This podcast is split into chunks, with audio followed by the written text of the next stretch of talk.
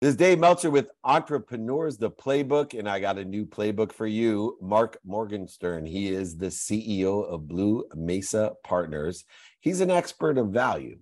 And I wanted to have him on the playbook because there has been a shift in the paradigm of value and negotiation. And I've been blessed now to have Marc. Welcome to the playbook. Well, thank you so much. Look forward to talking with you and your audience.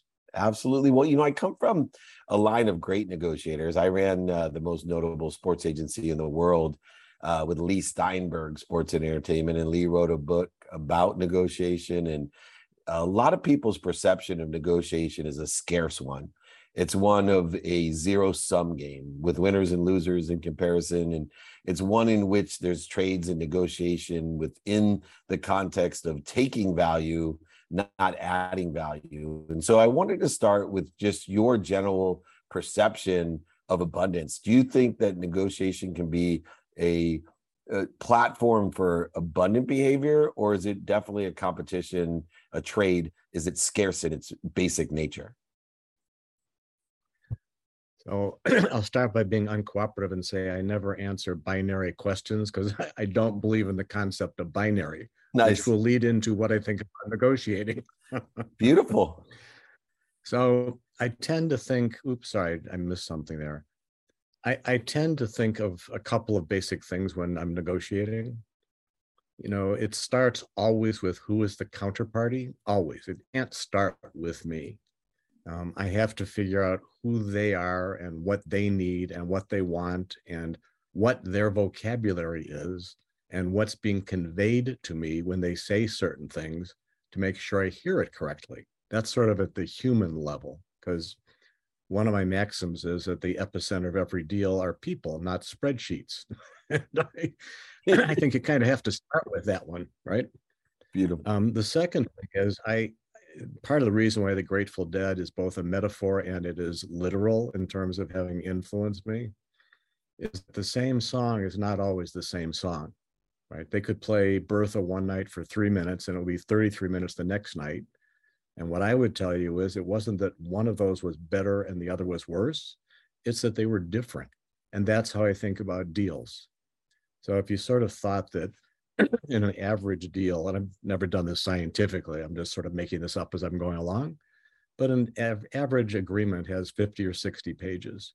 And to me, pretty much every word has an economic impact. It doesn't it's not identified as economic, but it has an economic impact. So if you think of it that maybe there are 50 variables within that document, within that deal, then think of them as Lego pieces. If you had 50 Lego pieces, how many deals could you make? You could interlock Lego piece 2 and 12 and 86, and it might be a great deal, and 12, 19, and 47 and whatever, and different deal. And so you have to look at deals from my perspective as a mosaic. When you get all done and you add up all the pieces and you look at where it affects everybody, do you want to do the deal or don't you want to do the deal? And usually there are a couple ones that are absolutely spectacular. I mean, you and I would say, boom, we don't need to think about it, let's do it. And there's some that we look and say, yeah, I'm still pretty okay with this. I lost a little here, I gained a little here, this has this, you know. And then there are a bunch that you look at and say, you know, by the time we're all done, I don't want to do this deal.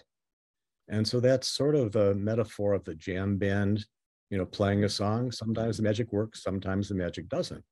So lots of deals can be done. They're different deals. I don't think anyone won or lost. And I don't think it's a zero sum game. It is a mosaic.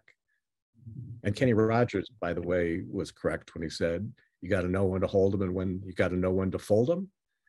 So if you're sitting at a table and you're negotiating, you should always be prepared to say, no, this just doesn't work for me. I really enjoyed it, appreciate the effort. Doesn't work. See you another yeah. day. It's interesting because I think that two things need to go into negotiation preparation, and a lot of people don't think about them. And one is timing and risk tolerance. Uh, I don't think a lot of people go into negotiation thinking about their own timing and risk tolerance. And then two, perceived value, yes, bottom line, no. I think as you had stated, that it's okay to fold them, but most people don't know their bottom line, so they don't know when to fold them. Now, you've written, you know, what I believe to be a thought really leading book of negotiation because you talk about the soul of a deal and in the context of the maxims in which you discussed in your book, uh, which came out November 1st, um, there very rarely is people applying a soul to a deal. It's usually a quantitative analysis of some sort of negotiation. Why did you choose to talk about a soul in a deal uh, in the context of your new book? well, let me start with the title itself and go back to my fundamental premise that I learned how to do what I do by selling encyclopedias door to door and following the Grateful Dead.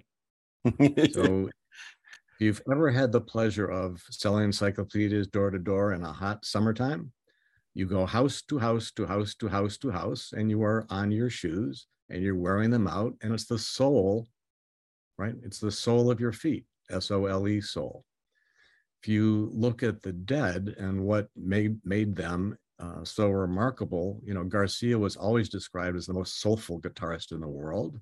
They played lots of soul songs, and they also started with people are not only entitled to be different, they should be different, and we need to figure out who they are and interact with them. And it's an extraordinarily positive way of approaching any negotiation. And again, at a super high level, I would just say that people negotiate. The reason I reject the binary is it makes me think about the person who isn't me as the enemy. It's a military metaphor. I, I don't want to negotiate with a, a, an enemy. I want to negotiate with a counterparty. We're mutually trying to get to the same place. We're trying to find a deal. And along the way, the reason the soul, because you you you learn that um, people's words mean something and a variable that you don't think is that important is really really really important to them and and because it's people centric and you are trying to empathize with other human beings and communicate with them you know if you're not talking to their soul you're just talking to their brain you're not going to succeed and the way you sell anything is you you know you sort of lead with emotion and you close with analysis and too many negotiators start with, I'm leading with logic and analysis, and I don't care about the emotion. Well, if you don't get emotional buy in from your counterparty, it's not going to close. And by the way, along the way, you don't do deals aren't like selling an encyclopedia. You know, you're not interacting for an hour. You're interacting for days and days and months and months sometimes. So you want that other human being to value you as a human being. You want them to want to pick up the phone when you call. You want them to have an emotional goodwill towards you. So, by the way, if you say something stupid, they say, you know, Marc isn't usually that stupid. I'm going to let that one go and just ask him about it later. But if you haven't gone to their soul, then that's really going to ruffle everybody and maybe you kerfluffle the deal. And why would you do that? Brilliant. And I always say people buy on emotion for logical reasons, but one of the biggest things that stops deals is the capability of the communication meaning in the soul of business or the soul of negotiation we still need to articulate a quantitative value uh, hopefully to exceed what we're asking for. And you have so many tangible takeaways in your book um, maxims that you have um, and you do it in a storytelling fashion. And i always say that people learn through stories. Life's about these lessons but uh, the easiest way to articulate value is through stories. How important is it that we practice uh, our storytelling and the ability to articulate quantitative value in the process in the soul of a deal. Well in some ways it's everything because to me the whole world is stories just like the whole world is music and songs. And if you ask anybody a song that they heard when they were nine years old on the radio or their cd or whatever modality they know every word of that song. You know, people passed down, you know, the Aeneid and and the great Greek plays for thousands of years orally. So people respond to stories. And if you're going to create a story, which is the beginning to me of a sale, you again, you've got to start with not what do I want to sell, but what do they want to buy? Because it's a story for this particular audience. And part of the reason that the encyclopedia selling is so important is if you were going to try the same approach on house one, two, and three, and you didn't vary it, you, were not going to be successful. House one had house one's problems and issues and what they were cooking and what they valued. And what you'd find is, you know, I couldn't, I could literally never change the physical shape of an encyclopedia. I mean, it's this wide and it's this heavy and it is what it is. But if you listen to people and talk to them and hear their story first, right? What's your life story? I would say. And they would tell me. And they would express a regret that they dropped out of high school. So the encyclopedia was an education. They would feel badly that their neighbor had a newer car, but they could get an encyclopedia set and then they'd have something their neighbor didn't have. There were a myriad of reasons of what that encyclopedia represented to them. So you start not with the story you want to tell, but the story someone else wants to hear. And then you're trying to put a human face on everything. And I like storytelling because it lets me create a context and a narrative. And if I'm trying to lay it out, so you think about it as a play, you know, we're going to be talking many, many times. I want to come back to, hey, remember when I said the seller's mantra is certainty and confidentiality? Do you remember I said that on day one? Well, this will now be the 18th time I've said it. So I hope you're beginning to appreciate that what I meant by those words were we want certainty and we want confidentiality. And by repetition, replicability, songs and words that maybe didn't mean so much the first time take on greater and greater meaning over time. And we've all experienced, I'm assuming you have too, you know, you heard something when you were a kid, your parents said it to you. It didn't make any sense to you. 22 years later, you went, oh, that's what they were talking about. Now I get it. And so over time, if your message is consistent, if it's a narrative, if it's a story, it's populated with people and, and what they want to say, the cumulative impact is much greater than any one individual impact. And that's why it's storytelling. Everything to you has a cornerstone of human nature, and it's a people uh, focused soul uh, that you look at. And you know, for me, my mom, uh, all an educator, six kids, five boys and a girl that she raised by herself, stressed history. She stressed studying history because she always said, study history and you'll le- learn human nature, and human nature never changes. And I see that cornerstone in, in your writing as well. And then it seems as if you extract from the unchanging human emotional condition nature that we have some tactical aspects of negotiation uh, from your understanding of human nature. What are some of the tactical aspects of negotiation, uh, if I have assumed correctly, that are derived from uh, this, you know, unfluctuating human nature that we have? You may think that what I'm saying is an exaggeration, but it but it isn't. I'm telling you this is literal whether I'm at a dinner party or lunch, or I'm meeting new people in a conference room, or I'm speaking someplace, I'm at a negotiating table. Before I do anything, I say, listen, please humor me. I'd like you to tell me your life story. This isn't a test, there's no right or wrong. Um, it's also not an interrogation. You can put in what you want and leave out what you want. But I need to understand who you are so I can hear you better. So please tell me your life story very frequently the person starts with, well, I'm a vice president of operations of such and such. And I say, hey, really, I could have read that on your resume. Here's what I want to know. You know, you were a kid, you had siblings or you didn't. You had two parents or you didn't. You loved school or you didn't. You wanted to be a cowgirl. I want to know who you are and sort of how you made decisions. And I will say there's both a, you know, my kids sometimes say this is Machiavellian, which I find pretty painful because I don't see it that way. But I do want to learn who they are, but mostly, or on top of that, I want to understand how do they make decisions. So if you say to somebody, you know, you're skipping from your 10 to your 30, whoa, whoa, whoa, you did or didn't go to college. Okay, I did go to college. Great. Where did you go? How did you choose it? And then someone will talk you through their decision making process. And then they skip time 30. No, no, no you started working you did what did you do? I did such and such. Why did you do it? What was your decision making process? So there are a couple of constants to me. If the person i'm talking to is a guy and between the ages of 16 and 25 they tell me any their if their answer doesn't start with well there was this girl then i do not believe their story and i tell them to start over again. Because it's always there was this girl.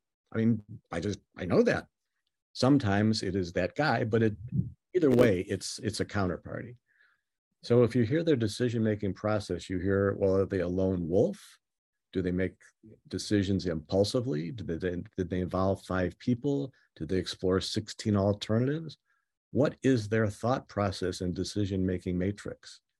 And if I start with that, what they've put in their life story and how they think, well, this negotiation is going to be a lot easier. Don't you think? I mean, seriously, right? A- absolutely.